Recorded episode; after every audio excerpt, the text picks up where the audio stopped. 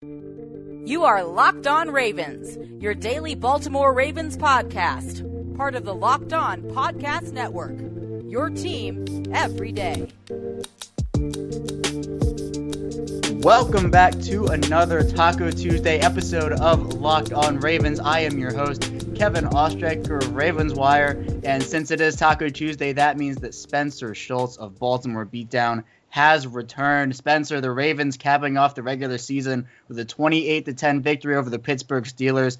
Now it's a week of stress-free football for the Ravens as they prepare for the divisional round. How are you feeling? Feeling fantastic. And to anyone who is questioning whether the Ravens should keep their starters in to quote unquote keep the ball rolling or keep the momentum rolling or whatever, you got to feel pretty stupid right now because that was a statement win and a testament to how well coached this football team is that their backups could get in there and whip the Steelers behinds uh, on both sides of the ball. So it feels like a stronger win than let's say if they played all the active starters and beat the Steelers that they were able to do so at home in the rain with RG3, no Yanda, no Stanley, no Ingram, all those guys. So it's fantastic feeling to know that, you know, the Steelers couldn't even hang with the Ravens backups.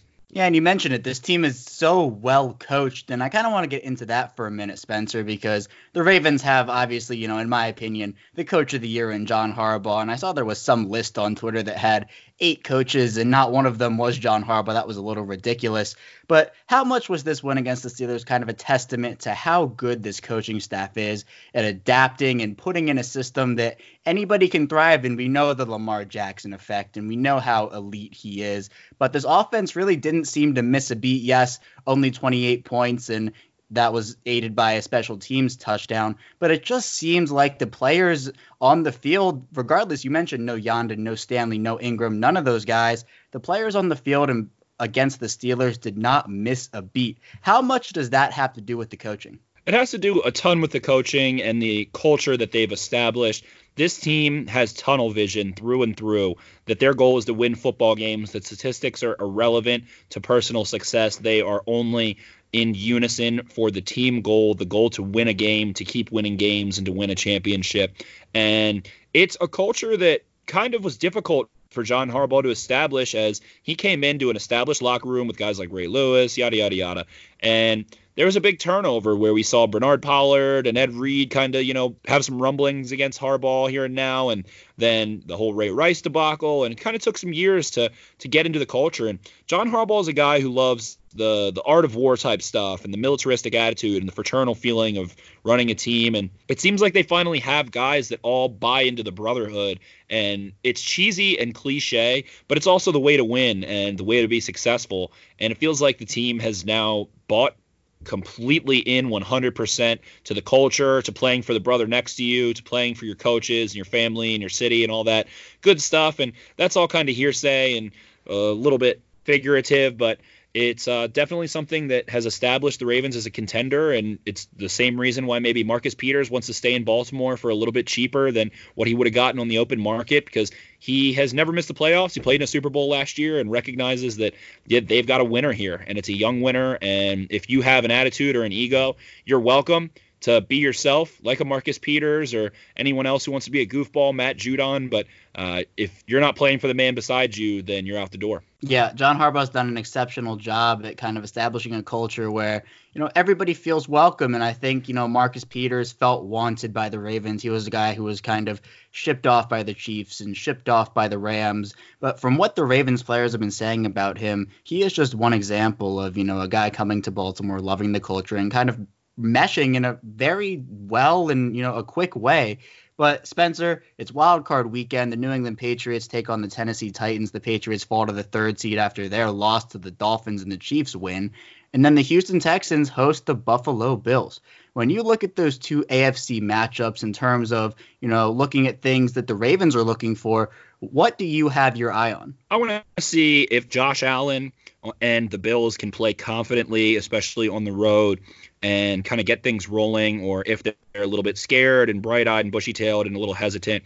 Because if the Bills can get the offense clicking at all, they can be quite dangerous. Their defense is formidable against both the run and the pass. They have playmakers, they have stout defenders up front. They have Tre White, really good safety tandem. They gave the Ravens a lot of a lot of trouble, but their offense wasn't really able to click. So if Josh Allen's able to get things rolling, that's scary. Looking at the Titans, can they keep the magic going? Can their defense play playoff football?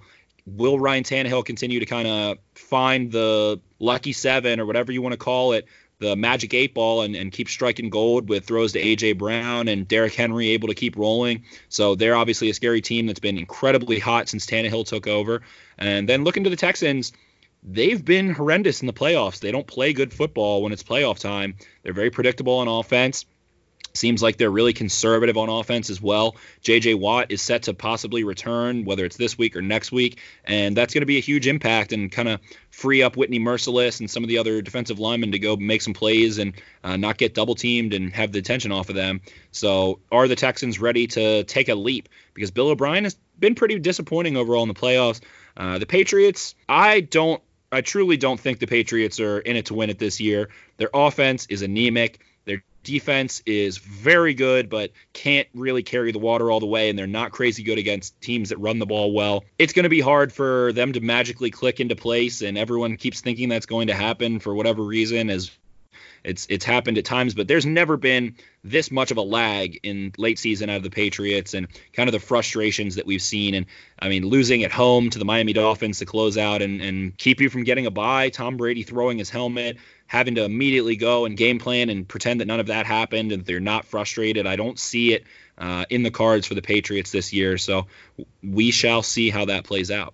And the last time the Patriots had to play in the wild card round was almost a decade ago when the Ravens defeated them in that game. And Spencer, finally, before we head to the break, the weather in Baltimore and the weather across the league, you know, you can't predict it, but the Ravens have been through trials and tribulations when it comes to this weather. And I think that that is going to be to their advantage. They've played in games where the weather has just been terrible, pouring rain, high winds and that can affect a football team. And we've even heard Lamar Jackson in his press conferences say that the weather got into his head a bit and it was kind of influencing the way that he was playing the game. How much of a factor is the weather? I know we've talked about it before on this show, but now it's playoff time. There's a whole nother layer to it. With the Ravens being so well tested in the weather, does that work to their advantage? I think it does work to their advantage. They're used to it. Justin Tucker has been unbelievable in the rain and seemingly almost better than he is in perfect conditions, adds a little extra intensity for him, makes it a little extra fun. He is a psycho like that, but they're used to it. Lamar Jackson does tend to press a little bit in the rain, and it feels like he doesn't have confidence in deep shots, but he relies on his legs a little bit more, and he's going to be rested. He's going to be prepared. If we see inclement weather, Ravens are used to it. It's kind of become their domain at this point. Last year there were games against the Broncos in the pouring rain, against the Bucks in the freezing rain. This year we've seen time and time again in Seattle it was wet. Against the 49ers was a downpour. Then Pittsburgh another downpour. It was wet in Kansas City. It was wet in Pittsburgh the first time these two teams met. So at this point it has to play into their advantage and they've only lost one of those games. They still limit turnovers and the best thing you can do in the rain is run the ball. Who's better in the history of the NFL than running the ball? No one. Yeah, the Ravens have been exceptional in, you know, the weather and I do think it's going to work to their advantage when it comes to the playoffs in a time where, you know, players like Lamar Jackson has only been there once and you have rookies like Hollywood Brown as their first time. The Ravens are going to be relying on their veteran experience to kind of guide them there. And I think that's another important aspect, especially when it comes to the playoffs. But we are going to go to break. And when we get back, Spencer and I are going to be talking about the offense in the Ravens 28 to 10 win over the Steelers, led by Robert Griffin III. So stay tuned for that, and we will be right back. But before we do that, we talk about physical fitness a lot, but there's another side of the game that's just as important. I'm talking about mental fitness. Calm, number one app for sleep and meditation, is teamed up with LeBron James to help train your mind. For LeBron James, sleep is an important part of his mental fitness routine. For a limited time, our listeners can join LeBron using Calm with a 40% discount to an annual membership at calm.com slash locked on. Unlock content to help your focus, ease stress, and sleep better. Get started at calm.com slash locked on. That's calm.com slash locked on. Welcome back to the second segment of this Taco Tuesday Locked On Ravens episode. Kevin Oestreicher still with you here with Spencer Schultz. And Spencer, talking about the offense, they were able to put up 21 points. Obviously, the special teams got them a touchdown to make it 28. But all eyes were on Robert Griffin III. The former Baylor Bear finished 11 of 21 for 96 yards and did have an interception on one of the game's final plays.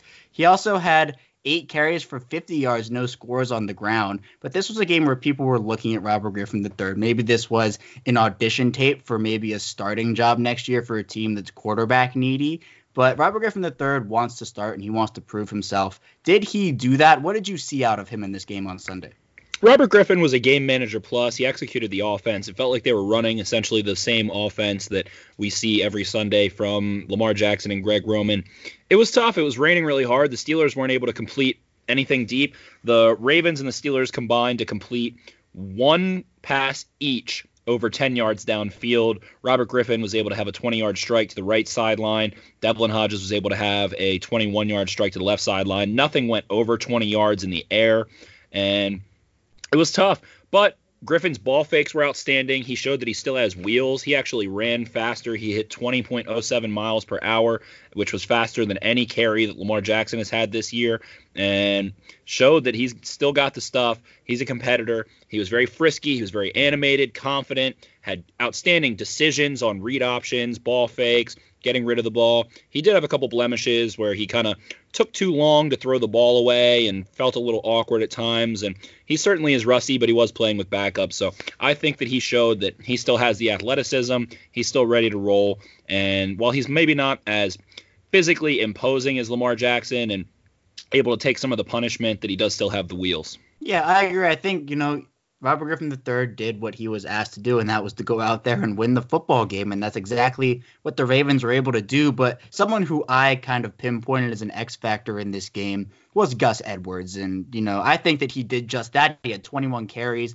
for 130 yards. And I mean, we also have to talk about Justice Hill 10 carries for 39 yards and a touchdown. And it seems like, you know, with Mark Ingram's injury and him maybe not being at full strength, I'm confident in Gus Edwards and I'm confident in Justice Hill to be able to carry the load in the worst case scenario that Mark Ingram isn't able to play at all. But also if he is able to play, but not maybe to full strength, and maybe he has to sit out a few snaps that he would, you know, maybe play if he was fully healthy. What did you see out of Gus Edwards and Justice Hill? And are you confident in them heading into the playoffs? Absolutely confident. It would be a little bit of a shortcoming because – Mark Ingram is so versatile. He has veteran experience. He's a good calming presence next to Lamar Jackson. He brings a certain amount of confidence and swagger. Very physical runner. He's a smart runner, all that good stuff. Gus Edwards has shown to be able to open up and really get into the second level, make guys miss, and stretch out some bigger runs a little bit, so more so than Mark Ingram. And Gus Edwards has suffered at times where it feels like when he comes into the game, it's usually in heavier packages, and everyone knows he's going to get the ball. So we see very stacked boxes for Gus Edwards, but he has continued to progress since he was promoted from the practice squad last year, and uh, is one of the he's the seventh leading ball carrier in terms of yards per carry. He has been getting healthy chunks all throughout his short career, and I think he can certainly carry load as we saw on Sunday behind a backup offensive line for the most part. So it was great to see Edwards able to keep rolling and loosen up and get the tough yards and also open up a couple of times, make some defenders miss in space and has long speed that wasn't really there as much last year. So he's leaned up. We've seen that in 2019 and able to be a little bit more explosive. Justice Hill is a bullet. He gets shot out of a cannon and he is very physical, especially his size between the tackles. We saw that on his touchdown run. He's able to punish defenders more than you would anticipate. He has no fear running between the tackles and has really good pad levels. So his balance is great. He could use a little more patience at times, but it's a different element. It brings a different aspect in, from uh, Gus Edwards a little bit with some more speed. He's really good as a pass catcher. Both of them a little shaky in pass pro at times. They'll miss some blitzes and miss some things. And luckily, Lamar Jackson's back there and is elusive, but you're also subjecting Lamar Jackson to maybe some hits that he doesn't need to be taking in the backfield. So I would love to have Mark Ingram, but I think that the running game won't necessarily suffer if he's not able to go in the divisional round or the AFC championship or whatever, God forbid. So we'll see how it ends up panning out, but I'm pretty comfortable in Gus Edwards with a supplement of Justice Hill to be able to keep having one of the best, if not the best, rushing attacks in NFL history.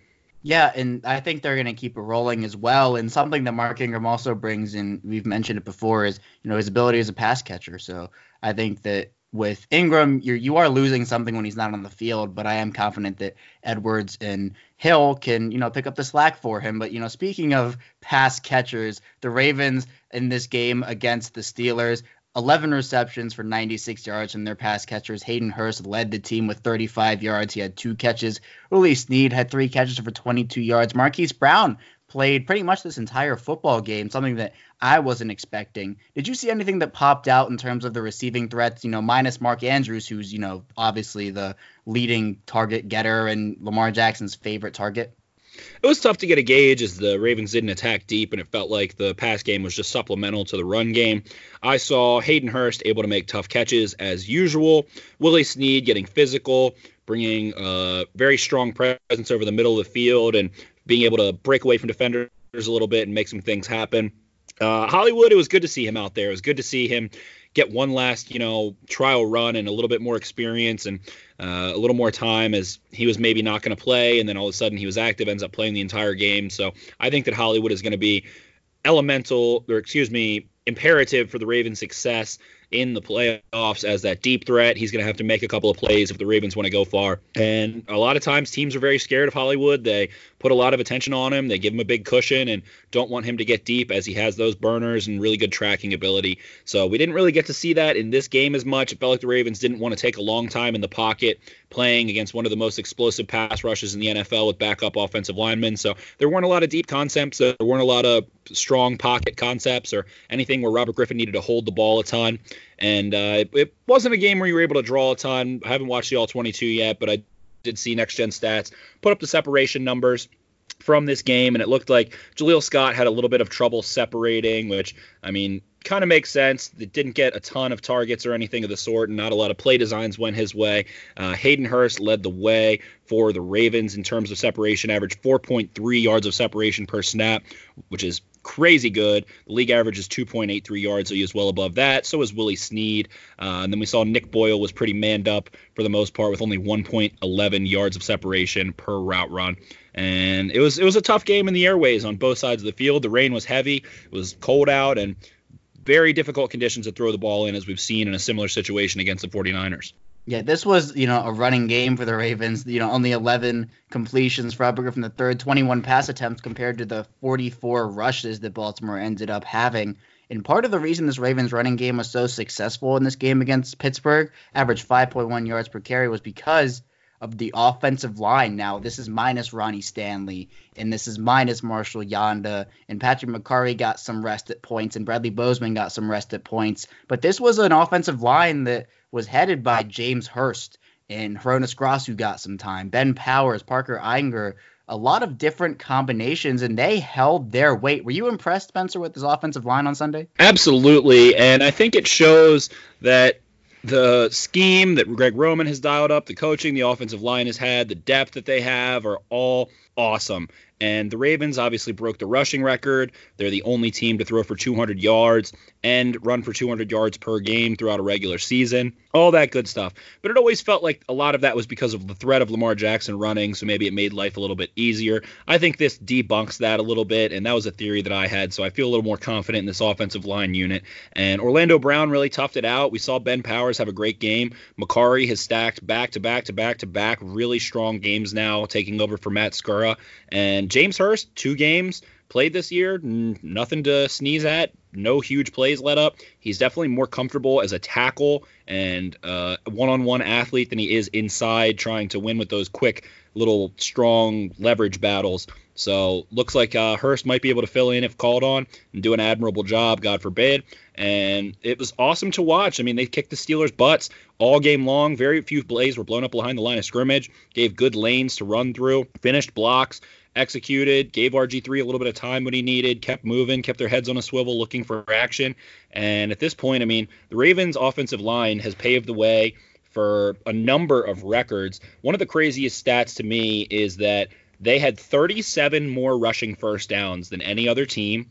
The Ravens ran for 2,048 yards before contact. 24 NFL teams ran for less than the Ravens ran for before contact. And oh, by the way, the Ravens lead the NFL in yards after contact as well. So 2,000 yards on the ground without being touched is insane. A testament to the receivers, Boykin, Roberts, and Snead on the outside, getting those perimeter blocks for those read options when Lamar takes it. Nick Boyle, Pat Ricard, Hayden Hurst, those guys sticking their necks in there. Mark Ingram at times. And then the big uglies have truly dominated. And what the Ravens have decided to do, we're going to leave Ronnie Stanley on an island. He's probably the best left tackle in football right now. Orlando Brown is six foot eight, 350 pounds, and is only getting better every game. We're going to leave him on an island, and he has Marshall Yanda next to him if he needs him. Marshall Yanda is not going to get a double team. You're going to have to beat him one on one, and good luck. And then we're going to have Pat Mekari and Bradley Bozeman double team somebody. And if you can beat those two guys or win any of those one on ones, good for you. But the Ravens are willing to lose that way, and it feels like that's been pretty unstoppable lately. Yeah, what a performance by this offensive line. And it just goes to show you're right. If somebody does go down, you know, knock on wood, they don't, they have the depth behind them to still put out, you know, solid players. And the scheme that Greg Roman has absolutely caters to the strengths of each individual player. But we are going to go to break now. And when we come back for our final segment, we're going to be getting into the defense and how they were able to hold Duck Hodges in that Steelers offense to just 10 points. So stay tuned for that, and we will be right back. Welcome back to the final segment of this Locked On Ravens episode. Kevin Oestreicher still with Spencer Schultz.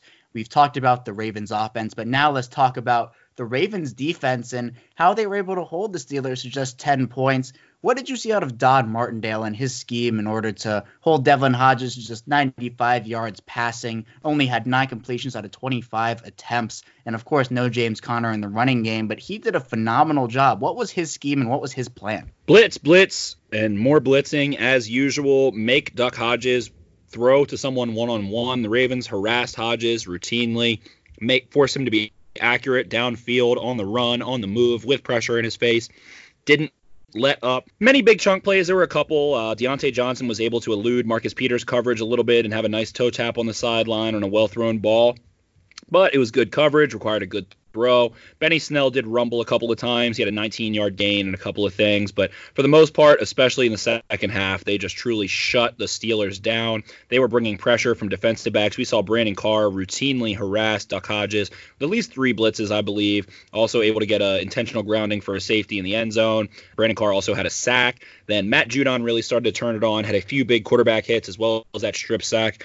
So the Ravens continue to get pressure, bring the blitz, force receivers to get separation, forcing the quarterback to make the right read on his first read, get the ball there accurately, and catch and run. So it's the formula the Ravens have crafted, and people talk about the offensive revolution, but the Ravens are revolutionizing football from a blitzing standpoint and forcing perfect decisions, perfect accuracy, all that good stuff into tight coverage. And it was really solid game from guys like Chuck Clark, Anthony Averett stepped in there a couple of times. Marlon Humphrey didn't come off the field. Marcus Peters was, you know, playing with the same amount of fire that he would in any other game. And up front, we saw Justin Ellis was really disruptive. Chris Wormley played with a ton of energy, and Michael Pierce stayed in there, was be, being disruptive in the pass rushing game, commanding two blocks, opening up lanes for other guys on stunts. And they really just gave it to the Steelers from start to finish. Steelers really only had one good drive where they were able to score a touchdown, and that was two chunk plays and then punching it in down in the goal to go situation. So uh, Steelers couldn't move the ball against the Ravens' backup defense. And let's kind of get into the secondary for a minute, Spencer, because you know you mentioned how well Brandon Carr played, and Marcus Peters and Marlon Humphrey also played exceptionally well. And this was minus Jimmy Smith, of course, but only four Pittsburgh pass catchers had a reception on the day, and that includes Juju Smith-Schuster, who only had two receptions for six yards. Diontae Johnson was their leading receiver, getting over half of the total yards thrown by Duck Hodges. He had four receptions for 54 yards. How was the secondary able to be so successful as the Ravens were, you know, blitzing so many guys? It felt like the Steelers are limited in the amount of routes that they want Hodges to throw. He doesn't have great arm strength, so you don't want to be really targeting the middle of the field a ton and uh, asking him to throw balls into tight windows. So they played the trail technique, and that's what the Ravens love to do. They love to trail, knock the ball away at the end, force a really accurate throw that leads a receiver to a sideline.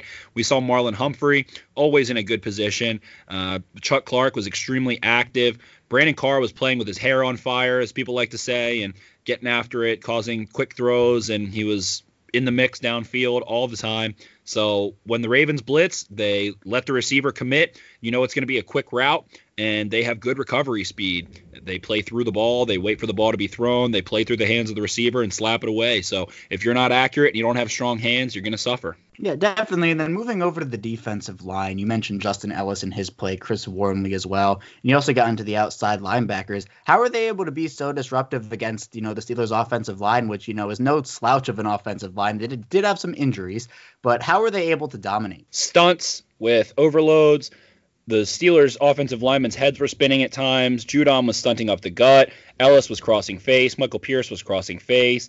Obviously, with those DBs blitzing, it, it has the Steelers thinking a ton before the snap. Where's the pressure going to come from? You can kind of see it happening. Ravens were loading the line of scrimmage with six, seven, eight defenders at the line of scrimmage in a two point stance, looking like they were coming. And sometimes, you know, six, seven, eight of them would come. So it was really difficult for the Steelers to gauge what was happening. And the Ravens did a good job just simply keeping their footing and pressing in, forcing Hodges to not have a lot of time in the pocket and get the ball out quickly. And that's all you can ask from your defensive line. Get pressure, force the ball to come out quickly, or make a sack. Judon had a huge sack, Brandon Carr as well. We saw a couple quarterback hits, saw Mikey Pierce get in there. So the defensive line feels like they've found their rhythm. They're starting to understand the timing of the stunts and of the delayed blitzes. And you know, for instance, a huge part of these stunts or of these blitzes is maybe Michael Pierce shooting really far up way past the quarterback to try and get the guard out of the way and leave a huge lane for a DB to come blitz through. Things like that. So it feels like the nuances of some of these blitzes, some of these stunts have started to be picked up on and the way that the rhythm of a blitz needs to go and how it needs to be choreographed to really open up a lane for someone to come in hot and make a play. Yeah, I'm I'm right there with you. And finally, Spencer, this is a defensive segment, but we have to talk about the special team because there were a couple big plays that they made, namely the fourth and one from you know the own their own 11, and they got it as well as the you know whiffed punt by the Steelers punter absolutely just you know didn't catch the football was knocked around into the end zone and the Ravens seem to be having good special teams coverage and that was a unit that after a rough outing against the Jets seems to have started to get back on the right track. How did you feel about the special teams unit on Sunday? Well, starting with Justin Tucker, he has been money in the rain. He seems to love the challenge of kicking in a little bit more difficult environment. The Ravens special teams really made the difference in this game. Sam Koch fired off some great punts when needed. Kick coverage was really good. There were no turnovers on special teams from the Ravens. They didn't cough the ball up. They were able to go finesse a touchdown out of the Steelers' botched punt situation in the rain. They ran a well executed fake that was really difficult. It was just a line drive, long snap, a typical long snap, finds a nook and gets a yard, keeps the Steelers offense off the field, and did an outstanding job. I mean, Jordan Richards has been kind of an unsung hero on this team that was acquired from the Patriots, a former second round pick, and he was able to make a play getting into the end zone. So, awesome stuff all around from the special teams who had struggled a couple of games here and there, but now the Ravens have kind of relaxed with the roster transitions and cutting and trading and promoting this, that, and the other. So they have their unit. They've gotten the practice in. They had a strong final game to really build on. And I say that like they've struggled the whole year. The Ravens special teams is third in DVOA. So one of the very elite special teams units in the league. Yeah, and the Ravens are a special teams team. John Harbaugh, obviously, the special teams background. Chris Hewitt, you know, coming from Jerry Rosburg, you know, Jerry Rosburg, his mentor, you know, the Ravens are a special teams team, and the fact that they're able to get back on track, and seems like everything's starting to click at the right time for the Ravens. But Spencer, that's all I have for you today. Once again, thank you for coming onto the show. When we talk next week, it will not be stress-free football, but the Ravens hosting the divisional round opponent, whoever wins on Wild Card Weekend, and I think that's going to be a fun football game. Yes, sir. Thanks for having me on, Kevin. Make sure to leave Kevin those five-star reviews, everybody. Thank you, Spencer. I appreciate it. And tomorrow we are going to be getting into more Ravens talk, so stay tuned for that, and I will see you tomorrow.